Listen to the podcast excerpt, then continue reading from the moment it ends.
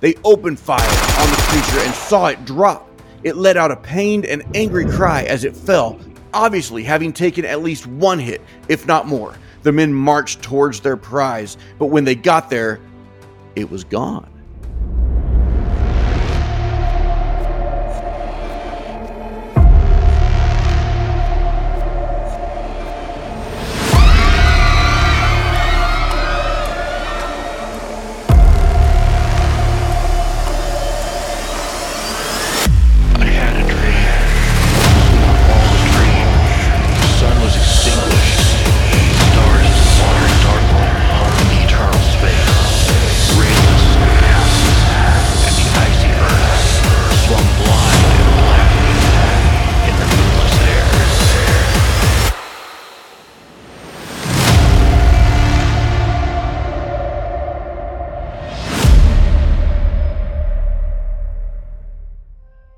A small town in Miller County, Arkansas.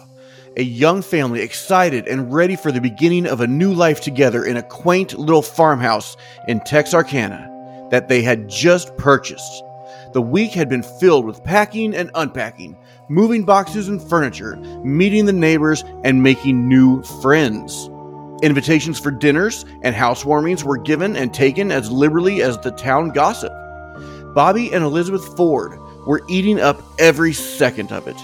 Though this was just a sample, just a taste of the celebrity that they would soon be experiencing, albeit for circumstances akin to a much more exotic ilk. The setting was the perfect paragon of picturesque pastures and flatlands, rolling emerald fields, neighboring cows grazing and gossiping, forest full of bark armored sentinels pridefully presenting their brand new deep greens. The dull browns and yellows of winter were nothing but a memory. The old farmhouse may not have had a new coat of paint or a fancy paved driveway, but what it lacked in contemporary amenities, it more than made up for in character. Mrs. Ford was often quoted as saying, She may not have class, but she got story for days when describing her new home. The young couple was happy.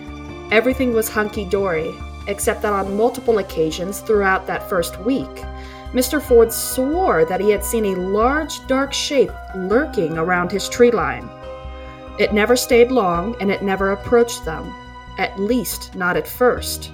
But over the course of the next few days, Bobby began to grow concerned, and apparently he was not the only one. There are multiple other eyewitnesses, including Bobby's brother and hunting mates, that had reported seeing a large bipedal creature prowling about. Mr. Ford's first encounter with the creature was a colossal comedy of errors. It is reported that he was doing some yard work around the house when suddenly he was grabbed from behind. He reported that the creature was large. It was seven to eight feet tall and very, very strong. It was grunting and breathing heavily, with red glowing eyes, and moved very quickly. Ford says the creature's chest was enormous and it had dark black hair all over its body. The creature had wrapped Ford up in some type of large, mammal like hug and was squeezing him tight, too tight. Ford was getting lightheaded as his breathing became more and more labored, his lungs unable to function properly due to the constricting force of the creature's embrace. Fearing that he would soon succumb to his waning oxygen intake and pass out, Bobby flailed about wildly. Through sheer determination and will to live, Ford was able to break free from the bear's, uh, uh, I mean, from the creature's grasp. He hit the ground hard and ran full tilt towards the safety of his new home. So harrowed was he, so gripped by fear, though I suppose that's better than being gripped by a bear. Uh, I mean, not a, uh, not a bear, a monster. That he wasn't even able to open his door. Instead, he burst through it, the front door exploding into splinters. Sharp, jagged shards of serrated shrapnel careened through the entryway and through his skin. There, on the welcome mat of his new home, peppered with splinters from his front door, barely breathing, having narrowly escaped the clutches of the now famous Boggy Creek monster, Bobby Ford passed out. And welcome back to Ichor and Ink, where we dredge the depths of the horrific and hilarious in all their gore and glory. I am, as always, Micah. I'm Chelsea. And today we're looking at the Falk monster, or maybe better known as the Boggy Creek Monster. If you've heard about this story, let us know in the comments. I would be genuinely curious. If you learned something new, let us know that too. That's what we're here for. That's what we're all about. Sit back, y'all, relax, hit that thumbs up. We're just two nerdy authors who love telling stories, and this is Ichor and Ink. What's up, girl? What is up? Uh, I, first off, to answer everybody's question that I know everybody was dying to ask, is that I've never heard of this legend, lore, monster, none of it before. I'm very glad you haven't. Uh, the reason I asked if we could do this story is because I was actually watching TV last night and they were talking about the Boggy Creek Monster. Oh, wow. And they were talking about it like it was uh, this fearsome creature. And the whole time, you know, I was just like, y'all, y'all don't know. Y'all don't No. know. I had researched this a couple years ago and written a whole story about it. I, re- I, I, I did all the research, all the investigations. I learned all the ins and outs of the entire encounter, the entire lore behind the cryptid. I know everything about it. I was like, I texted you last night, Chelsea, can we please do the Falcon Monster? Because I got to set people straight. Uh, last minute, mind you. Yeah, last minute yeah. yeah. people don't know. And now they're going to know, and it's, it's going to be a lot of fun. Also, I wanted to address something that I'm sure everybody is asking. After editing the last few episodes, we had recorded that right after I'd had a cold, Mhm. and so I had some uh, some skin uh, flakes on my nose. I didn't it even notice. It, it looks like a booger. It looks like a booger. Everybody, it's not a booger. It is not a booger. It's just some dry skin that I, you know, I didn't want to peel off. I didn't want to bleed or anything. It was just some dry skin on my nose. It's not a booger. I had no idea. I just wanted, to, I just wanted to point that out. Now it shows how little vanity I truly have. Right? Of course, of course. because I noticed it while editing, and if I was really concerned with what people thought and with my looks and things like that, I wouldn't have put them up.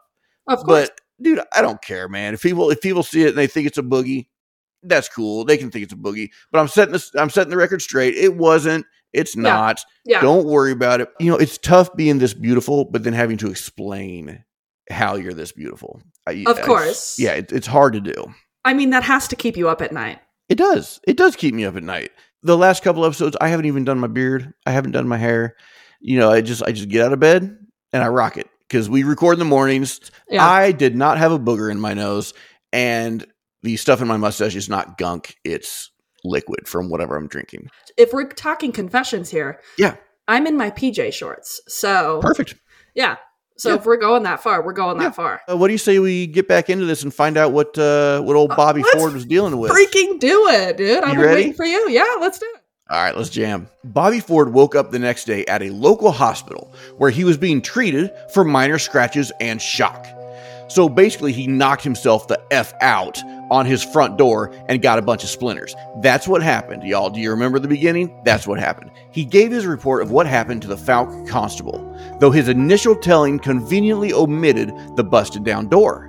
The story didn't gain much traction at that point, and Bobby was back home and in the loving arms of Elizabeth before supper that evening. But that evening is when things really started to unravel. Bobby's brother and hunting buddies had come over to wish him well and to give him some much deserved ribbing over the whole thing, when all of a sudden, one of his friends shouted that he had just seen the monster through the window. It wasn't long before this motley crew of backwoods warriors were armed with rifles and flashlights and were making their way around to the back of the house in what I can only imagine was the most precise, perfect hillbilly flying V ever seen. Not a Gibson flying V, mind you, a Bombay flying V, a D1 Mighty Ducks flying V, hillbilly style. And I'm not talking about the Sissy Pants Private School Varsity D3 Mighty Ducks. I'm talking about the mean, lean street ducks of Mighty Ducks 1. Chelsea, have you ever even seen Mighty Ducks? I have. I'm like Okay, so excited that you've referenced this. Okay, good deal, good deal. this is Uh, awesome. see. you see, the Flying V is impenetrable. Except, of course, if your opponent chooses to use the super secret yet highly effective reverse Flying V. But we're assuming that the Falk monster is unaware of such tactics. And there is, of course, just one of them. And it is, of course, a bear. Uh, no, wait, no, we're not there yet. No, it's not a bear. It's a monster. It's a cryptid. There were like five movies made about this. It's a creature. It's a monster. It's a cryptid. It's not a bear. So this band of hunters form up and march out. Their mission murder. Their motivation revenge. Revenge for making dude look like a fool. Ain't nobody gonna humiliate Bobby Ford and get away with it. They turned the corner just in time to see this large, black haired, red eyed creature lumbering around the opposite side of the house. It was dark, and the soft beams of flashlights bounced and swaying in excitement offered little by way of any real help in seeing the beast, but they saw enough. They opened fire on the creature and saw it drop.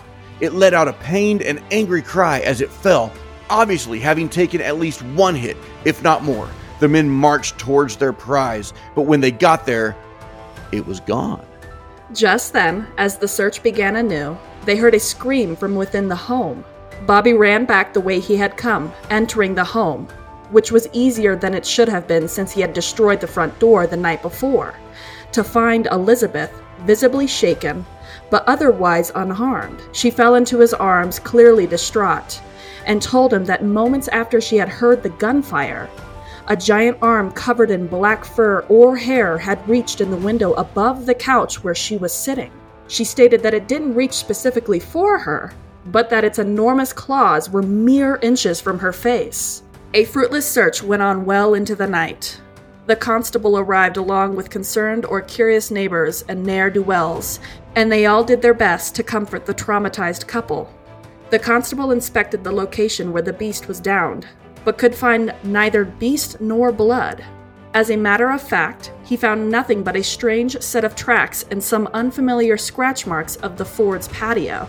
A reporter for the Texarkana Gazette made his way out to the Ford residence the very next day to get the first hand account of the encounter. He was met by a frantic and exhausted Mr. and Mrs. Ford. They were packing up their belongings and loading up their vehicles. Ford told the reporter that they had lived here exactly one week today, and that was enough. They were moving out and getting as far away from there as possible. He did recount his tale, his and Elizabeth's both, and it was published the next day in both the Texarkana Gazette and Texarkana Daily. The story was then wired to the Associated Press and the United Press International and ran in newspapers nationwide. Fouke, Texarkana, and Miller County have all had their fair share of sightings over the years, but none so notorious as the one in May of 71 at the old Ford home in Boggy Creek. There's not much more to report on Elizabeth Ford, but upon further investigation, I found out that Bobby Ford had quite an illustrious career as an outlaw. Apparently, he rode with the James Younger gang and was one of Jesse James's most trusted allies. That is until he shot him in the back of the head. Okay, okay, you may say that I'm all over the place on this one. That this Bobby Ford was not the coward Robert Ford who assassinated Jesse James.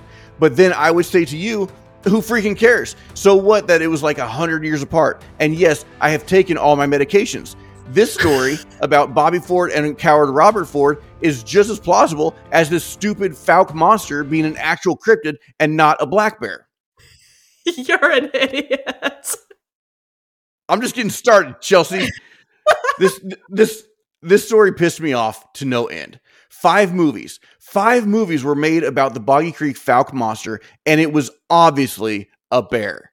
I wasn't even going to include this one as it has clearly upset me so much and lessens the otherwise stellar quality of my storytelling. But I had to. I had to include it so that you would not be duped into thinking that the Fouke monster was anything more than a farce, a black bear, a lie. Are you feeling better? That was a long time coming, and I had I had to get the story out since I watched that stupid show last night that was talking about the Fouke monster, the Boggy Creek monster, as an actual cryptid. Y'all, it wasn't a cryptid. It was. But people still bear. believe it. People one hundred percent believe it. Now, while it's true that the Ford celebrity was short lived, the story did make it onto the silver screen. The Legend of Boggy Creek released in theaters in 1972 and earned $20 million. Micah, $20 million. Okay. All right. I'm sorry. It's it's just this dang bear made some jabroni in Hollywood twenty million dollars, and I can't even get two Patreons. You know what? No, uh, you know what? No, you know what? Never mind. Never mind. Don't worry about it. I'm, I got to find my Zen. I'm cool. Go continue. The film spawned several sequels, both official and unofficial, including Return to Boggy Creek, Boggy Creek 2, and The Legend Continues, and Boggy Creek, The Legend is True. Though none of these films saw the same commercial success as the original, they all enjoyed some time in the spotlight. The original film, The Legend of Boggy Creek, was recently remastered and screened nationwide. Now, I would be remiss if I did not do my due diligence here after introducing you to such a harrowing monster, if I didn't tell you how to kill it. We all love these segments. Well, luckily for you, while I have never killed a falcon monster before, I have seen a ton of movies that have bear fights in them. And since we all know by now that this falcon monster was indeed just a hungry black bear, I think I can reference a few of those more popular films and be on my way. Kill the falcon, mother falcon. Number one, punch it in the nose. This works every time and it is an automatic one shot kill. okay, sorry. Uh, I gotta keep my composure. This is not funny. This is serious stuff.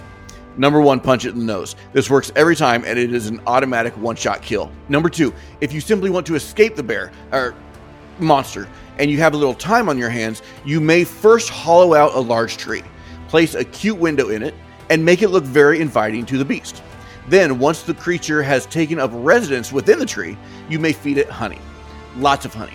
This will fatten that silly old bear right up and it will get stuck trying to get out of the window.